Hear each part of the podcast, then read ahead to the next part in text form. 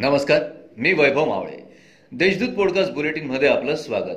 आज शनिवार पंचवीस डिसेंबर दोन हजार एकवीस. ऐकूयात जळगाव जिल्ह्याच्या ठळक घडामोडी. जिल्हा परिषदेच्या माध्यमिक शिक्षण विभागातील योगेश अशोक खोडपे या वरिष्ठ लिपिकास तीस हजारांची लाच घेताना गुरुवारी लाचलुचपत प्रतिबंधक विभागाच्या पथकाने अटक केली होती. त्यास न्यायालयाने दोन दिवसांची पोलीस कोठडी सुनावली आहे. दरम्यान या लिपिकामुळे जिल्हा परिषदेचे अधिकारी कर्मचारी एसीबीच्या रडारवर असल्याची माहिती मिळाली आहे. रावेर शहरात स्थानिक गुन्हे शाखेने कारवाई करत एक कोटी रुपयांचा अंमली पदार्थांचा साठा जप्त केला होता. या प्रकरणी अख्तरी बानो पिता अब्दुल रऊफ व सलीम खान शेर बहादूर खान या दोन जणांना अटक करण्यात आली आहे. न्यायालयाने अटकेतील महिलेसह संशयित दोघांच्या पोलीस कोठडीत सत्तावीस डिसेंबरपर्यंत वाढ केली आहे.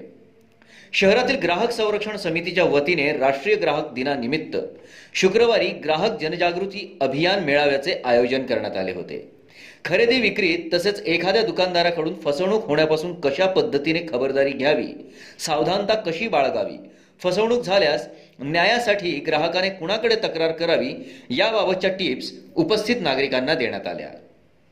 महामार्ग क्रमांक सहाचे वरणगाव शहराबाहेरून रुंदीकरणासह मार्ग झाल्याने शहरामधून गेलेल्या जुन्या महामार्गाचे फुलगावपासून वरणगाव फॅक्टरी फाट्यापर्यंत अत्यंत दयनीय अवस्था झाली आहे यामुळे वाहनधारकांना वाहन चालवणे अवघड होत आहे.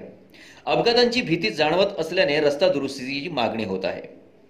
जिल्ह्यात शुक्रवारी कोरोनाच्या एका रुग्णाची भर पडली आहे आतापर्यंत एकूण कोरोना बाधितांची संख्या एक लाख बेचाळीस हजार आठशे पंधरा इतकी झाली आहे जिल्ह्यात शुक्रवारी अंमळनेर तालुक्यात नवा बाधित रुग्ण आढळून आलाय. तर एका बाधिताने कोरोनावर मात केली असल्याची माहिती मिळाली आहे. या होत्या आजच्या ठळक घडामोडी. याबरोबरच वेळ झाली येथेच थांबण्याची. भेटूया पुढील पॉडकास्ट बुलेटिन प्रसारणात. तोपर्यंत संक्षिप्त बातम्या आणि ताज्या घडामोडींसाठी देशदूत डॉट कॉम या संकेतस्थळाला भेट द्या. धन्यवाद.